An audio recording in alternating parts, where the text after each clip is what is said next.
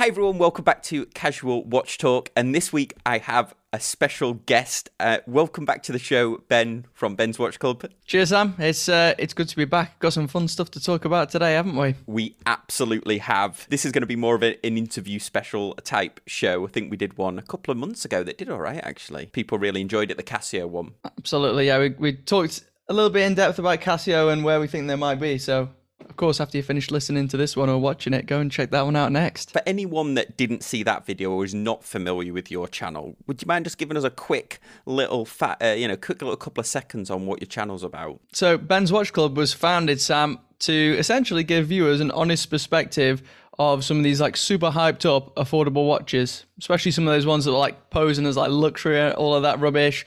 Um, you know, trying to give people an honest perspective amongst a sea of paid reviews on those products. And the channels have effectively developed into like an all rounder covering some of the best and some of the worst affordable watches on the market so that, you know, viewers can tune in, find an honest independent review that's no BS and uh, can come away with some value, hopefully. Yeah, and I'm seething with jealousy because the, your channel is doing so well at the moment. So congratulations with that. Cheers, Sam. Thank you. Yeah, we're we're doing all right. Well, this brings us to the topic for this interview, or we're going to talk about several topics. I think one of them I definitely want to talk about towards the end is this uh, influx of videos around homage watches. So I'll be definitely sharing my view on homage watches towards the end of this. But you recently did an upload that certainly got a lot of people in the watch review community ears pricked up. I mean, I certainly did. You did a reflection video on watch YouTubers. Absolutely, yeah. So yeah, I decided to uh, peel back the mask of watch YouTubers to a certain extent. Uh, more than anything, Sam, that video is designed to give viewers the information they need because, unfortunately, unbeknownst to loads of viewers, there is lots of dodgy stuff going on, and I think it's important that um, the general public who aren't familiar with this sort of thing, as is evident from the the really positive reaction to that video, they need informing about it so that they can make wiser decisions with either who they watch, not just in wristwatch space, but in YouTube in general, who they might trust, and you know, it, it just puts a little bit of a seed in the back of their mind when when they're watching review videos. Can they, you know, trust this reviewer?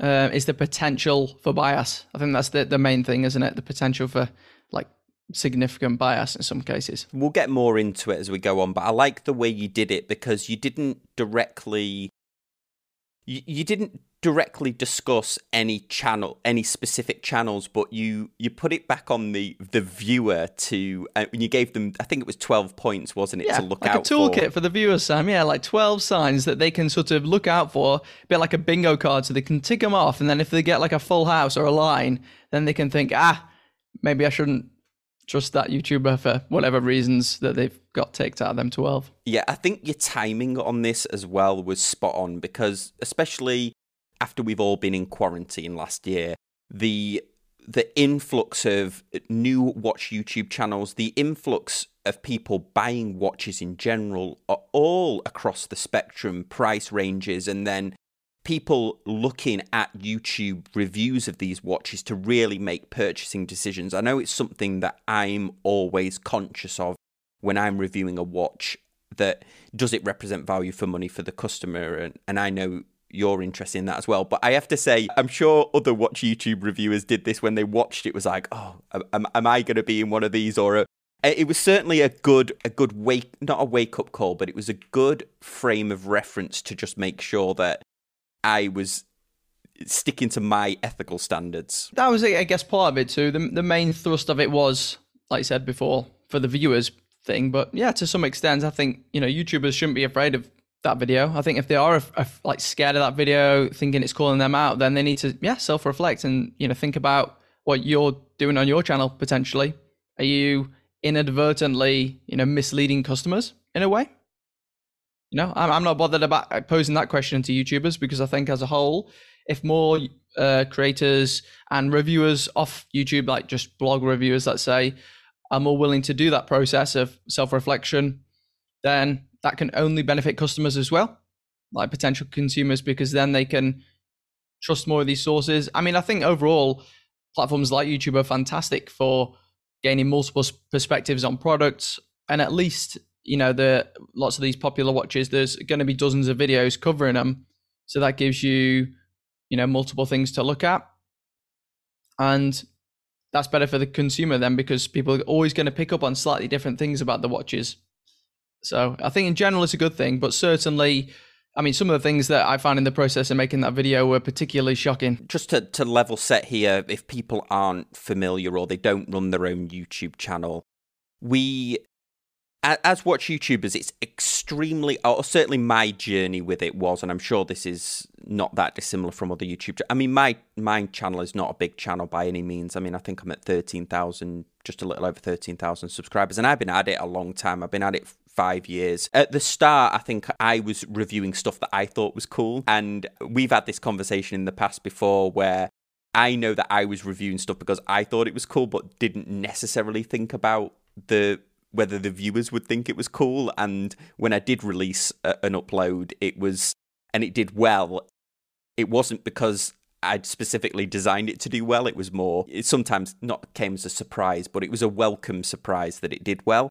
My focus on the channel has always been watches in the 200 to $1,000 price range. So micro brands fall directly into that niche. So I tend to review a lot of micro brands. And for people that aren't familiar with the watch YouTuber influencer scene, is it's very hard to get to that first thousand subscribers. In fact, it took me well over a year, I think, and you're having to review your own collection or watches that you borrow friends and family. But when you hit that thousand, I think that's when you start becoming on the radar of some of these brands. And the first times you're contacted, because it's been it's been so long to get there, it's it's a privilege, isn't it? I think you you really like, oh my god, somebody wants to send me a watch for for free to do a review. Is that how it started with you? Yeah, yeah, definitely. Same sort of thing. You, it almost feels like an honor, at least at first, doesn't it? It feels like an mm. honor that a company wants to send you stuff like free of charge. Yeah. Like for you, that, that, it certainly does feel like a big deal at first, um, and it's an, a nice feeling for you. But certainly, I've seen lots of these smaller channels start receiving those sort of things, getting these products in for review, and then maybe not being particularly critical. Yeah. With the review, Sam, as I, as I'm sure you'll agree. Yeah, and I know I certainly was guilty of that when I started out because you're thinking to yourself, well, I don't want to be overly critical about some. Well, first of all, I, how I did it was I, even very early on, I never took a watch on that I didn't personally like myself, and the review was usually confirming the research that I'd already done. And I never would, I, I would actually, even very early on, I would, wouldn't, I would say maybe 60% of the watches that I got asked to review, I would usually very respectfully decline because I either I didn't like them. But you're right, there's there's brands that you get emailed about a lot that suddenly start appearing on other channels. Yeah, some of which are rubbish. Like some of which they're, they're garbage products, Sam. Uh, at least some of the ones I've seen, and there's people giving them amazing glowing reviews because it looks like said Patek or whatever. Like that, that just in itself, regardless of anything else, seems to guarantee them a positive review on some channels, which I don't like from a viewer's perspective because as YouTubers, we're also viewers, aren't we, Sam? Yeah. Like when we view other channels, you know, it's just well, it's not exactly the same, but it, it's certainly similar to a regular viewer experience um, watching other YouTubers. And, you know, I think some of it is they get this first few watches in for review and they, you know, don't want that them to never send another one. They don't want that relationship to just end in case they never receive another watch from anyone else. You know, they want to take the opportunity, and as such, they they certainly produce reviews that aren't reviews to an extent. Some of them, I mean, it, it absolutely varies. There's a whole spectrum, but uh, I've certainly seen a correlation with you know some of the smaller channels are, I think, seen by these brands as marketing services. Uh, and to some extent, some of the channels that are getting larger now as well, which I pointed out in the video. You know that it, whether they want it to happen like that or not, whether it's like malicious intent or not, they're ending up just as a marketing wing of a brand that works for free. Kind of, really. Totally agree with you on this because because as you start getting these emails through, one thing is glaringly obvious is that when you do see these watches pop up on YouTube, some of the and we're not just talking about the smaller the smaller YouTube channels, some of the bigger ones definitely not disclosing that they've been sent these watches for free. And you so there's there's that which is the issue which we can definitely delve into. And then the other one, of course, is you're totally right. I mean, we we build and foster a, an audience based on our integrity. So we've got a very specific if a if a company sends us a watch that I guess they're making 50, 40, 50% margin on, to send a watch to a YouTuber and they're getting exactly I mean, even Facebook marketing isn't as specific as a watch YouTuber speaking directly to an audience. So you you're right, in some cases it's uh, it's it's a risk for a watch company, but it's also an incredible asset to them to to send watches out. So it's it's when you realize that, then it allows you to be more objective about them. But bef- before we delve into these topics, I'd love you to talk through, for anyone that's not seen your video, some of the points that you covered in the in the upload. I, I mean, I'll link to it down below, but it was fascinating the way that you went around it. Okay, so here is the 10. I've got them up here on my side screen. We've got daily reviews, primarily because I don't see how someone can spam out reviews because I've seen plenty of channels and making videos which are certainly styled as reviews, not always titled as reviews, but certainly styled as reviews um, every single day, sometimes even multiple a day, which inherently leaves me with the question how have they spent any time with the watch? You know, how can they know the pros and cons of the watch if they've literally just unboxed it simply and and reviewed it? And that's the, that's the next one. Number two as well. It kind of goes along with it is simultaneous unboxing and review. It's one thing if they've been filmed clearly separately and then just edited into the same video. But if they're live unboxing it on the camera and they've spent 16 seconds with the watch, how how, how is that a, a, trustworthy review? And that's a very useful one, I think, for uh, viewers because it's incredibly easy to spot. Sam, I have to formulate an opinion over many. Sometimes it's many weeks. Sometimes I'll get sent a watch. I've got watches the last couple of reviews that I am doing before we we concentrate the channel on more of this topical news type stuff. But some of them I've had for for months, and usually the companies that I love working with, uh, you know, Boldr and Phoibos and Riser watches allow you that time. They're not chasing you down. I think that's another red flag, isn't it? When a watch company is chasing you. And that that's one of the ones that's that's hard to spot for viewers because they don't see those conversations. Although some of the later points do reveal some of these types of strategies. But yeah, some of them definitely are like, come on, you know, they'll send you something, and then even if you say to them, you know, this is going to be something that is totally my opinion, you know, I don't want any input from you on it. Some of them just don't care like they'll agree to it, send you the watch, and then they'll be chasing you up, like you say. And some, unfortunately, some people aren't strong enough to just tell them to f off. Essentially, one of the points that I think relates to those two, I don't, I don't think you specifically mentioned this in the upload, but and this is hard for a viewer to know, but certainly as a watch YouTuber, those ones where it's churning and burning reviews, it's very obvious to us that a lot of times the words that they're saying about the watch is straight from the press release, almost reading verbatim. Yeah, they, they kind of just read the specs and then they just kind of it. It sounds like an ad essentially, Sam. Like, yeah. which is the whole point of my video, really, because it effectively is an ad. Like yeah. some of these things I've seen, they're effectively just daily adverts, um, which you know is fine as long as they're labeled as such, which is the inherent problem because they're not labeled as such a lot of the time. Um, yeah, when they're spamming out their videos, I, have no problem with an unboxing video if it's labeled as an unboxing and not presented as if it's a review that people are going to search. Because obviously, these people who go online and try and do their due diligence, which is great, by searching on YouTube for reviews of stuff, they're going to search review, click on said video because it looks like a review, and trust this person because they seem to be more of an expert than they are at watches, which is you know fair fair enough and that's the right thing generally for for these general public to be doing. But it's when there's some slightly dodgy stuff going on. So to, to speed through some of these others anyway, YouTubers that just use stock images and, and reviewers as well. Reviewers are probably like blog reviewers on random websites. They're probably more guilty of this than YouTubers actually. Um, just using stock pictures, they've been ripped straight from Amazon or or whatever the product website from the manufacturer every single time. That it's okay occasionally, especially if it's a watch that maybe you've had in before and then sold on or something. I've Got no problem with that. But when it's clearly happening in hundred percent of their content, you know that they've never touched the watch and that they're just lying to try and get affiliate money. Top ten lists are definitely that, aren't they? Blogs that do top ten worst. lists, yeah. Yeah, the ones you know, the ones like uh, if you watch a video, you can see some of them that do it. I'm not going to sort of name drop them here, so Sam doesn't get in trouble. So tied into that, incorrect specifications and sizing because they're just pulling all these stats straight from the these websites.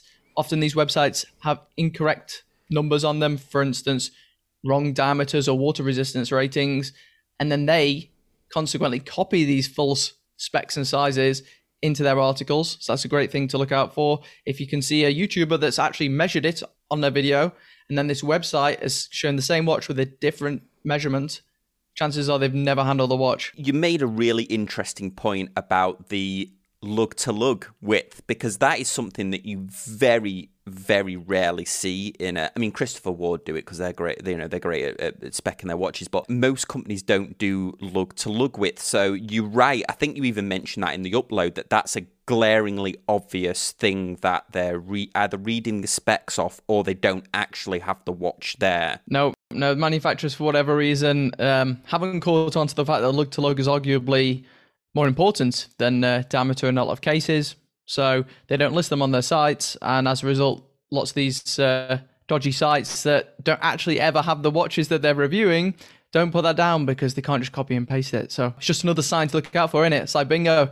If you just have one, you don't win, do you? You got to get like a, a line or a full house. So certainly one to watch out for. As is um, never mentioning any criticism, Sam. I think I've been guilty of this one because I just recently did a Christopher Ward review, and I honestly loved the watch. I had to send it back, so I had no vested interest in it, but I couldn't I couldn't find anything I didn't like about it. And maybe I think certainly I, I have I do try and be more objective, but when I first early on was again, I only reviewed watches that I really like the look of, and I was just confirming my beliefs. I think I could learn from this one to maybe be a little bit more critical on stuff. This is one where I'm always looking at myself as well. Like for even brands like Casio, like I'm trying to be more critical of like some of my favorite brands too. I mean, there's certainly, if you're being honest and you do like all aspects of the watch, that's fine.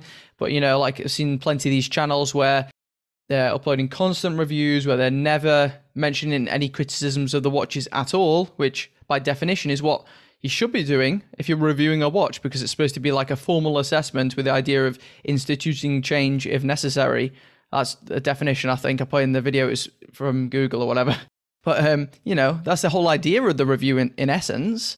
And uh, lots of these reviewers are not only never mentioning negatives, but just all of their content is positive. I think this is something that the watch viewing community catch on to quick. There's certain channels that I know that are perceived negatively for doing this. I think out of a lot of the ones that you've mentioned that perhaps aren't obvious for the watch viewing community. I feel like this one, cer- certainly with specific channels that they definitely they can call they can see this from a mile off funny isn't it when you see like the, these waves of videos come out like you said earlier like because one of these brands is going on like a marketing campaign or whatever they try and get all these influencers to, to just like really push the watch for a certain amount of time mm. uh, or at least feature the watch not necessarily push it but feature the watch um, and there's the occasional time where like most reviewers will have a lot of criticisms about the watch, and then there'll be like these one or two channels, and it t- tends to be the same guys again and again that are just the sore thumbs saying all positive stuff about it and not mentioning any of these obvious criticisms. And it's just like, oh my god. I was always worried about being overly critical about something, but the things that I that I remembered was a something that I don't like about the watch. Somebody could really enjoy about it, and it's weird that, isn't it? yeah, some aspects are definitely uh, subjective, and it's important to obviously mention if it if it is something like subjective, like sizing can sometimes be subjective, uh, unless it's like atrociously big or ridiculously tiny.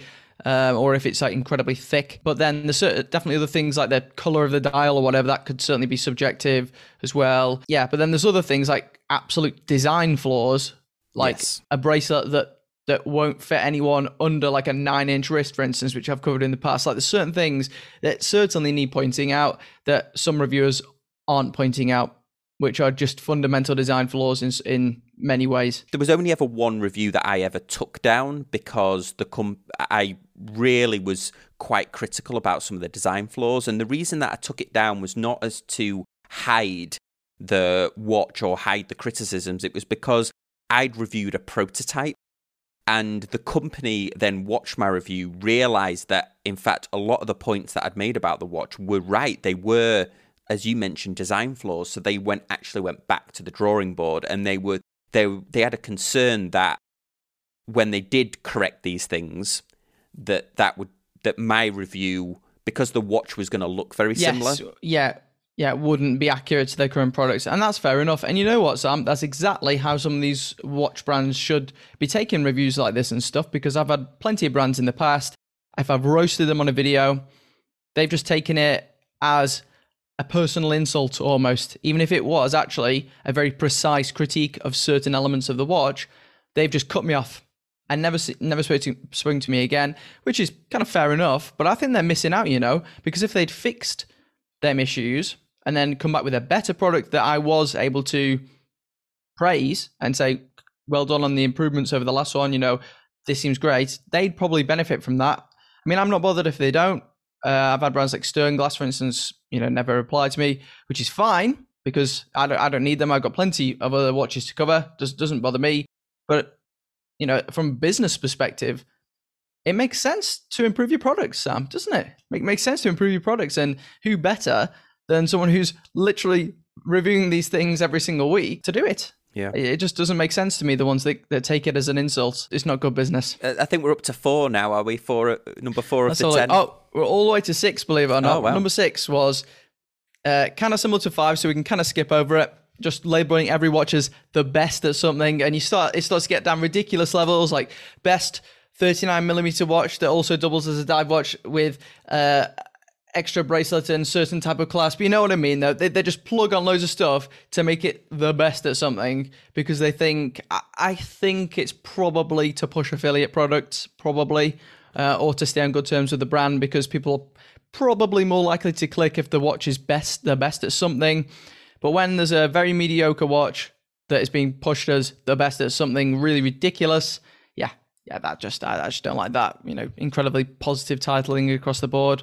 Um, but something that ties into that, which I think is definitely on the rise. I've seen it in my own YouTube feed, and I think it's quite shady when you think about it. Is these people who really push how much they love this watch in the review, saying it's incredible, amazing, it fits them as well, so it's not like it's the wrong size for them, and then a few days later they're there on the community tab on YouTube pushing their freaking eBay listing for the same watch. Like, come on, everyone, this is why I'm, I'm selling it. Great watch, amazing watch. Come on, everyone, buy it.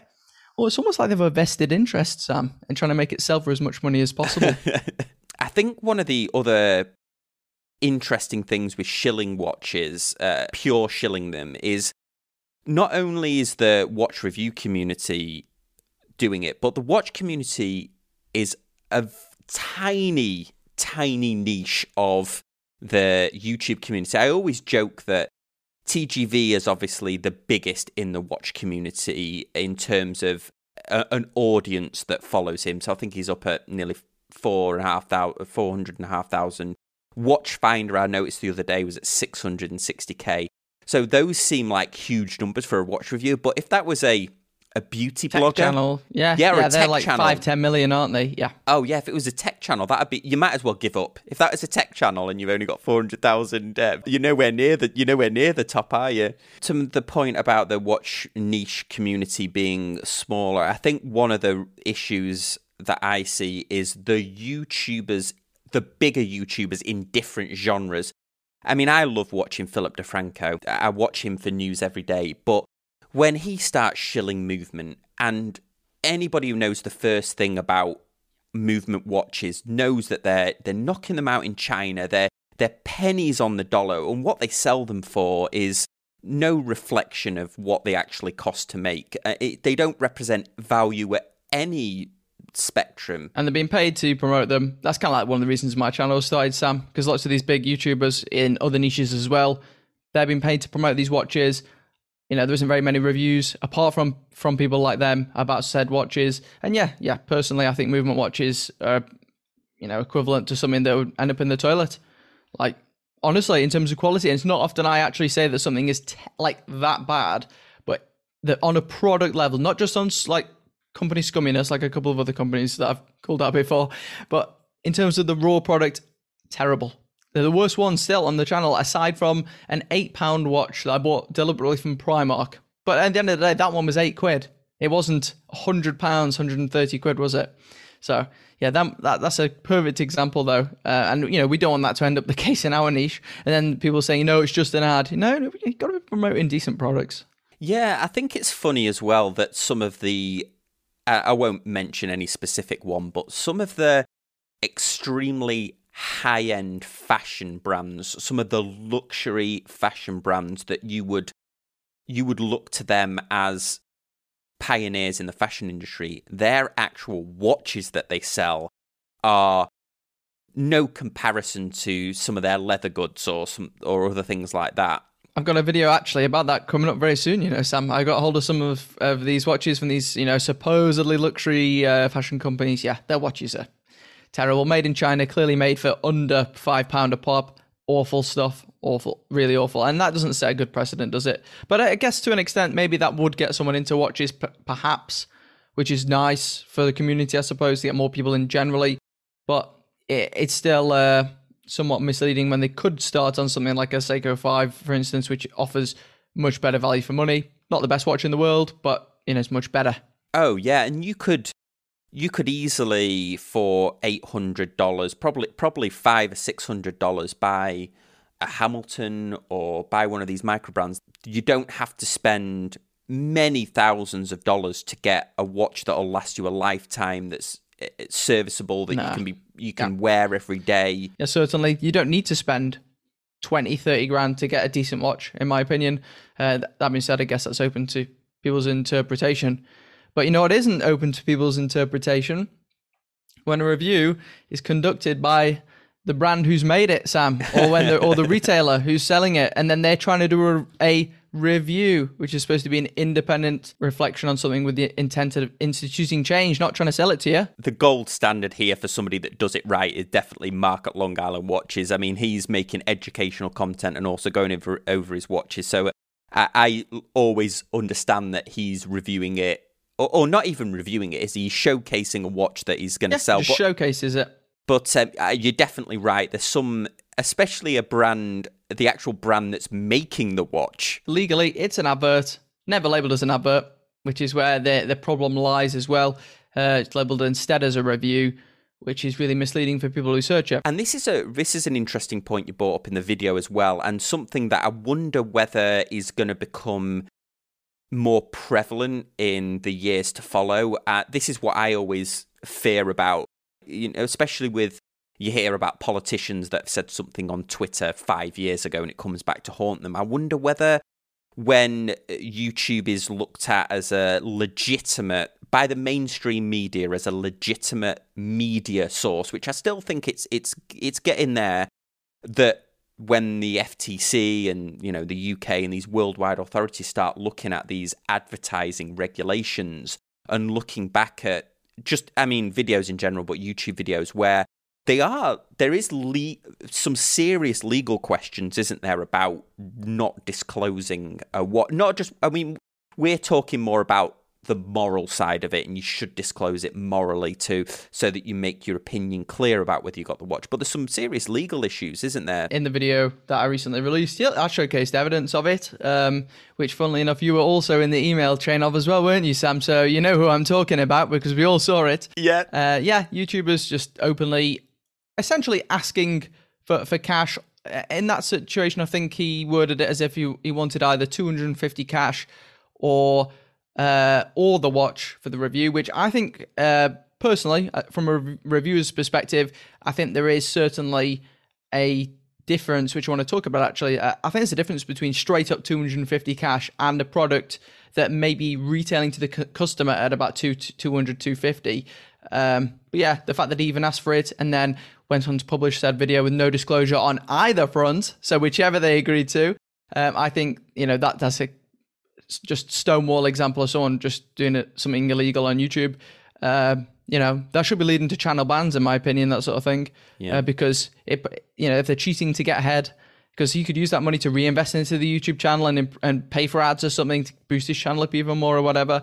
Um, you know, a bit like a weird pyramid scheme or something, uh, trying to get himself to the top. It's, it's not fair on the rest of us who are doing it legitimately. So, on the topic first up of the uh, product versus cash payment, Sam. Yep. What's your thoughts from a reviewer's perspective here? Because I've got some like pretty solid thoughts because it's it's quite a delicate topic actually, isn't it? I think it's there's there's certainly like a. I totally agree with you. I think that there's a I think there's a difference. There's a difference between sending a watch in for review. So this and and oftentimes uh, oftentimes I'll get sent watches in for review where they'll let you keep the watch. But oftentimes, you, Christopher Ward have never sent me a watch that I got to keep. That will never affect me reviewing them or not because I think it's a great value for money brand. There's there's many others. Real quickly, mentally, I think about it as a watch being sent as a review copy. So it's being sent for your review purposes. It helps market the brand, but also you being sent it as a non no obligation they they a lot of these companies it's no obligation they're sending you a watch and you review it they're not asking you for any specific points or or then there's no vested in there there's a vested interest that they hope you like the watch but you're not tied to anything whereas a cash payment is a sponsorship it's paid advertising content for that company is how I think of it. Absolutely. Because I've seen a number of people saying, you know, Come on, Ben, you're being dramatic in your video. There's no difference between someone being sent a watch that's worth 250 quid and 250 in cold hard cash. Yeah, there's not only that point, I think, but I think it's different in a number of other ways. Like you've got the fact that reviewers wouldn't be able to do this. Sam, would they? Individuals be fine for big corporations doing watch reviews, but you know, for individuals on a personal level, um, it would be impossible for them to go out and buy all of the watches and do that and re- and review. It'd be the ideal situation. Don't get me wrong, and hopefully one day my channel is able to do that, where, where we've got enough expendable income to be able to just buy all of these said watches.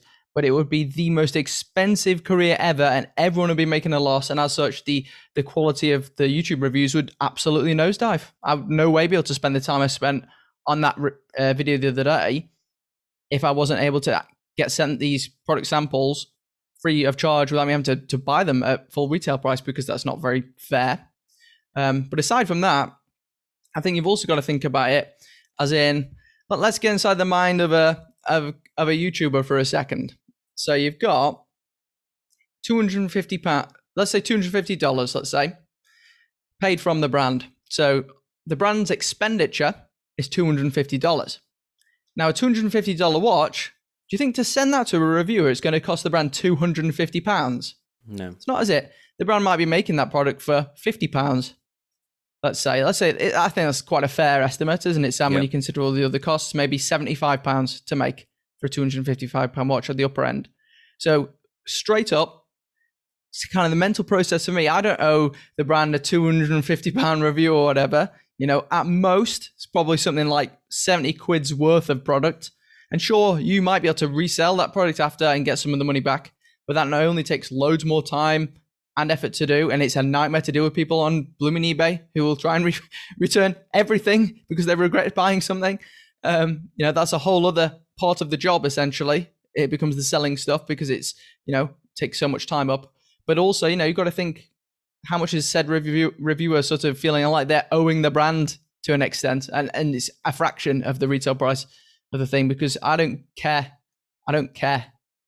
Maybe some other YouTubers do, and I think to an extent, viewers should certainly be, be informed, definitely, of um, whether they've been sent a product for free because there is still the potential that a free product could influence their decision a little bit or their judgment a little bit. It could do, but it's not nearly to the same extent as solid 250 quid cash.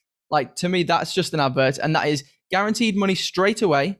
Not having to do any of the work for it, um, and it, you're also, you know, in debt to the brand two hundred and fifty dollars, kind of. We have sponsors on the the show, and are, they're clearly uh, they'll be clearly uh, introduced as and said it's a sponsor. This is a sponsor, so that is usually paid content. But I have never been given money for a watch review, which is why it's important to just say stuff in the video, so isn't it?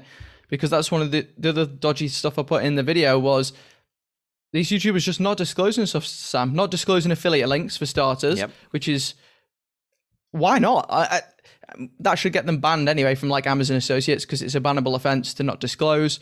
Um, so tricking for those of you who don't know who are listening, an affiliate link is like you can put a custom link in the video description that links viewers to a said product, and you get like a small percentage of the value of the product. Normally, it's like depends on the brand. Normally between about two and seven percent. Usually somewhere about five percent. Um, so you get a small cut of the sale, and it doesn't affect the price for you, the viewer who's clicked on it.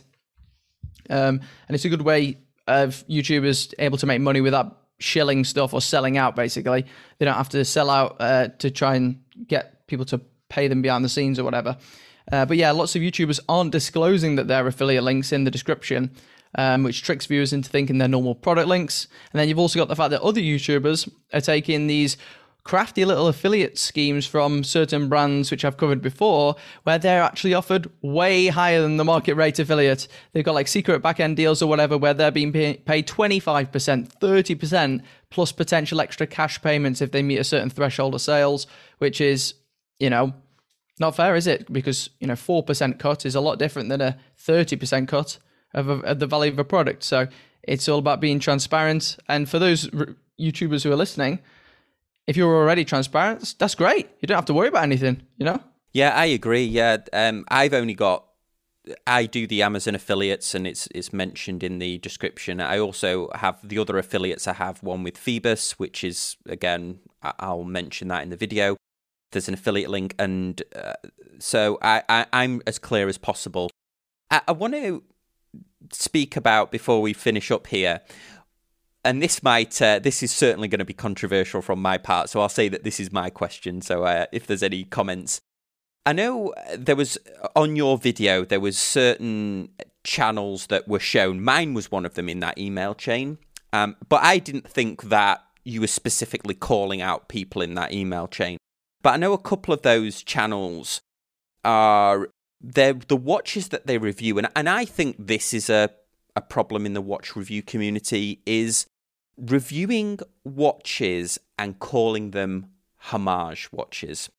Because uh, just on its plain and simple description, homage is means honor. It, and it's a term that is way overused. It's way overused for what are essentially copies. A Pagani designed watch, in my view, is not a homage of Omega. It's not honoring Omega. It is making an almost exact copy and putting their name on whether it be a, a Rolex design or and, and all they're doing is they're skirting around the fact that design patents are very hard to practice. But this epidemic of, of watch review channels who are reviewing these as if they are as good as the watch that's being reviewed. Oh, this is a uh, this style watch alternative homage. They're not yeah, you homage can, watches. You can just get a Rolex for like forty quid or something. Like that's almost how they're repeatedly being pitched. It, it's certainly a, a, sensitive topic in a way because I could see why uh, people like the idea of them. Because I've covered homage watches occasionally, or or these clone watches occasionally because for some people, you know, they just want to watch it generally looks a bit like another watch and that's okay. But there certainly is, like you say, channels who are fully dedicated to homage watches. 99% of the content is that. Um, which, when you look at these watches, a bit like you said, when you put them side by side with a fake watch, like a, there's, aside from the the little logo, there's no real difference, is there, to a fake watch? And what they've done is, because I used to think to myself, oh, well, they're not pretending to be a Rolex. But then I think to myself, well, they basically are because they're cashing in on the Rolex design, who Rolex designed. Exactly. They spent their time designing it, they spent the resources, they did all the hard work, and then these other brands have just stolen their hard work, essentially. That That's, and also, I, the watch industry must be the only one where word homage is used to refer to exact copies of something. Yes. Because let's say you had a a, a beautiful new uh, ship, like a cruise liner, and they said oh, it's got a homage to the Titanic on it or whatever. That wouldn't be a one for one replica of the Titanic with a different logo on, would it? No, it, Like it- a car is exactly the same with cars. Like I can't think of a single other product, Sam, where where what is essentially a direct copy is just call is allowed to be forgiven as a homage and isn't referred to as a direct copy like that. I've I've started to change my opinion on this subject, but also the way I refer to them in videos now. yeah. I- Now, if there's one that's clearly just a complete copy and paste job, I'll just say in the video, I'll make it clear the design's been copy and pasted from a Rolex or something. Like, because that brand shouldn't be rewarded for not putting the time and effort in to come up with an original design themselves. yeah, hundred Because that's essentially what's happened. I totally. so I give in my videos now like credit to those who just spent some time just designing a unique looking watch. It's it's not difficult to come up with a unique design, is it? Really? I, I was trying to think of an analogy this morning, and this might be a bit of a disjointed one, and then I'll talk about what I really think is a homage watch. But I was thinking of this analogy of if you were a massive Rolling Stones fan, for example, and you loved their music, you followed them, and then they they had a concert, and the concert was very expensive, so you end up going down the pub hearing somebody sing a Rolling Stones On track on karaoke. karaoke. It's awful. And then this is both of these are filmed for YouTube, and then a YouTuber's trying to convince you that this drunk guy screaming Rolling Stones lyric down the mic uh, in the local pub is as good as watching the Rolling Stones in real life. And you're like, he's not a homage to the Rolling Stones. And I think this is a real ethical dilemma for watch YouTubers because that that content gets a lot of views, ton of views for doing. So you, they're reviewing these watches and making them sound like they are as good as those Or watches. ninety nine percent of the way, which is not true. But there's no the history and the romance, none of the uh, Rolling Stones, the years that they spent touring and writing these songs and the heart, the songs that came from their heart. It's the same with these watch companies. You can't fake that. You know it's not not not the real thing and It's not the same experience, no. And also, you can't resell it for as much, can you? It doesn't retain its value in any in any way, like lots of these other brands, because no one cares about them outside of the watch YouTube space. And I also find Sam that they just they just feel a bit soulless. Like you can buy them in, and I was like this at the start of my kind of like watchy YouTube journey. I, I was all into these watches that look like expensive watches and that because I thought, oh well, you can get a Rolex design for a fraction of the price. That's great. But what I found is if it's almost like a gimmick because you get them in and they're kind of like soulless. They don't have their own personality because it's just been stolen. It's like a just an empty box. You kind of get it and, and it just feels dead on your wrist, or at least that's my personal experience with them. I much prefer a watch which has got its own flair and personality. It's like a, a piece of art in itself and you can talk about it. And and I've mentioned this to you before actually in the past. I think the whole idea of watches now outside of being used as a flex tool in some cases, like with the extreme high end stuff. But in general, I think watches, because they're completely obsolete now when it comes to their time telling capacity, I think they're actually just like a vessel to allow men to socialize with each other, to, to, to talk to each other, and have that important part of like human socialization. Uh, and it's like a cool little gadget. And the thing is, when you've got something that's clearly just a, a, a rip off of something else, there's nothing to talk about. let me show you one that I think is a homage, and I'll, I'll explain why I think it is a homage. So, Yeah, go for it. Yeah. Christopher Ward make this C65 super compressor. This is a homage to super compressor watches, and why it's a homage is because they pay are paying honor to vintage compressor watches. This isn't a copy of a any specific super compressor watch. They they took a series of super compressors that are no longer made, reverse engineered the cases. They went into the histories of the watches. They machined uh, components that hadn't been made for, for years. They really researched what made a super compressor watch.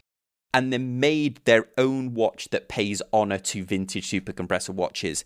What they didn't do was knock out a Rolex and stick Christopher Ward on it and call it a homage. So, so that, that that's where I'm making the distinction here. Is a, a homage watch, uh, Corgeut or a Pagani are not paying any honor to the watches that they're copying. They're No. doing it to make. They're trying to cash in. Yeah, Yeah, they're, they're just doing it to cash in. They're not doing it to actually pay honor or any, like. Yeah, that's exactly.